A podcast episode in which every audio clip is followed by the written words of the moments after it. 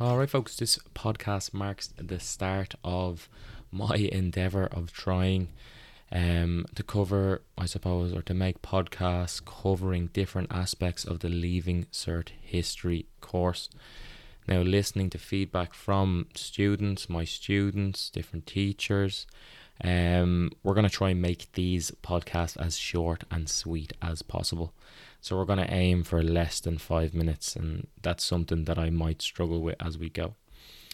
But these podcasts are not going to serve as an in depth analysis on different parts of the Leaving Cert History course, but their purpose is to provide students with an alternative, I suppose, way to engage with course content. So we're going to start off looking at Stalin's Russia, specifically covering propaganda. So propaganda in I suppose Stalin's USSR is all centered around building this cult of personality around Stalin. So I love this quote from German historian Frank Dikötter. Everywhere in Moscow, one sees nothing but Lenin and Stalin become a personification of that sanctity. So I suppose a good place to start here is to define what a cult of personality is. And it's really just a propaganda mechanism um, that really promotes loyalty and obedience to the leader of a country, especially, or we see it especially take place in countries where dictatorships are installed. So, for example, while Lenin was leader of Russia, he was seen as the father of his people. And we're going to see Stalin develop this cult of personality where he tries to display himself as this godlike figure who cannot do no wrong that is going to guide the USSR to the promised land of communism. So Stalin starts building this propaganda machine by focusing on media in the USSR. So all newspapers, radios, cinemas all come under Stalin's control and they're now going to be controlled by the Bolshevik party. So we can see like artists, artists and writers um, are being expected to stick to strict government guidelines that are issued by the Bolshevik Party now. And what this means in reality is that they're essentially being censored and controlled.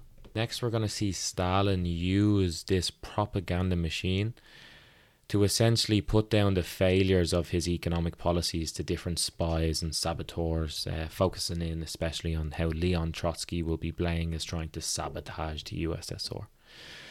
We're also going to see how Stalin, I suppose, exaggerates the results of his five year plans through this propaganda machine.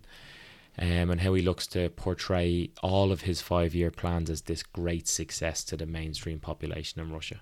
So the propaganda machine in the USSR really focused on developing this cult of personality where Stalin was displayed as this god um, by renaming towns after Stalin. So the most famous example we could look to there was maybe Stalingrad.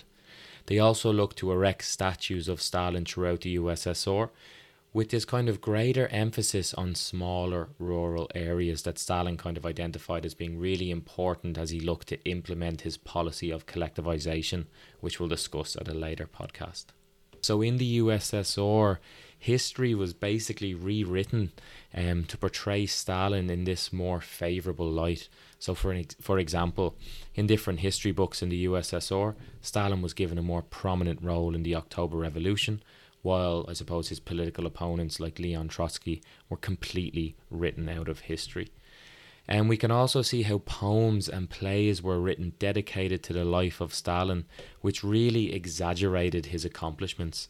Um, so like these titles of the plays, like the Father of Nations, the Gardener of Human Happiness is probably my favorite title. Just really pompous, really out there titles, exaggerating his role as the leader of the USSR. What's important to note here is that we're going to see propaganda ingrained throughout all aspects of life in the USSR.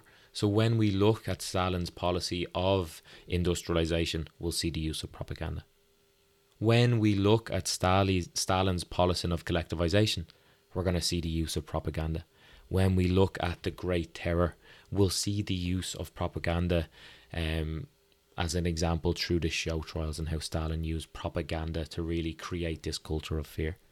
But we're going to finish up today's podcast um, by looking at the death of Stalin and looking how propaganda played a huge role in portraying him as a as this god-like figure. So Frank Dikötter on the death of Stalin says, crowds of mourners determined to catch a last glimpse of their leader ran out of control. Hundreds were trampled to death in the ensuing panic. After an elaborate state funeral, he was laid to rest next to Lenin.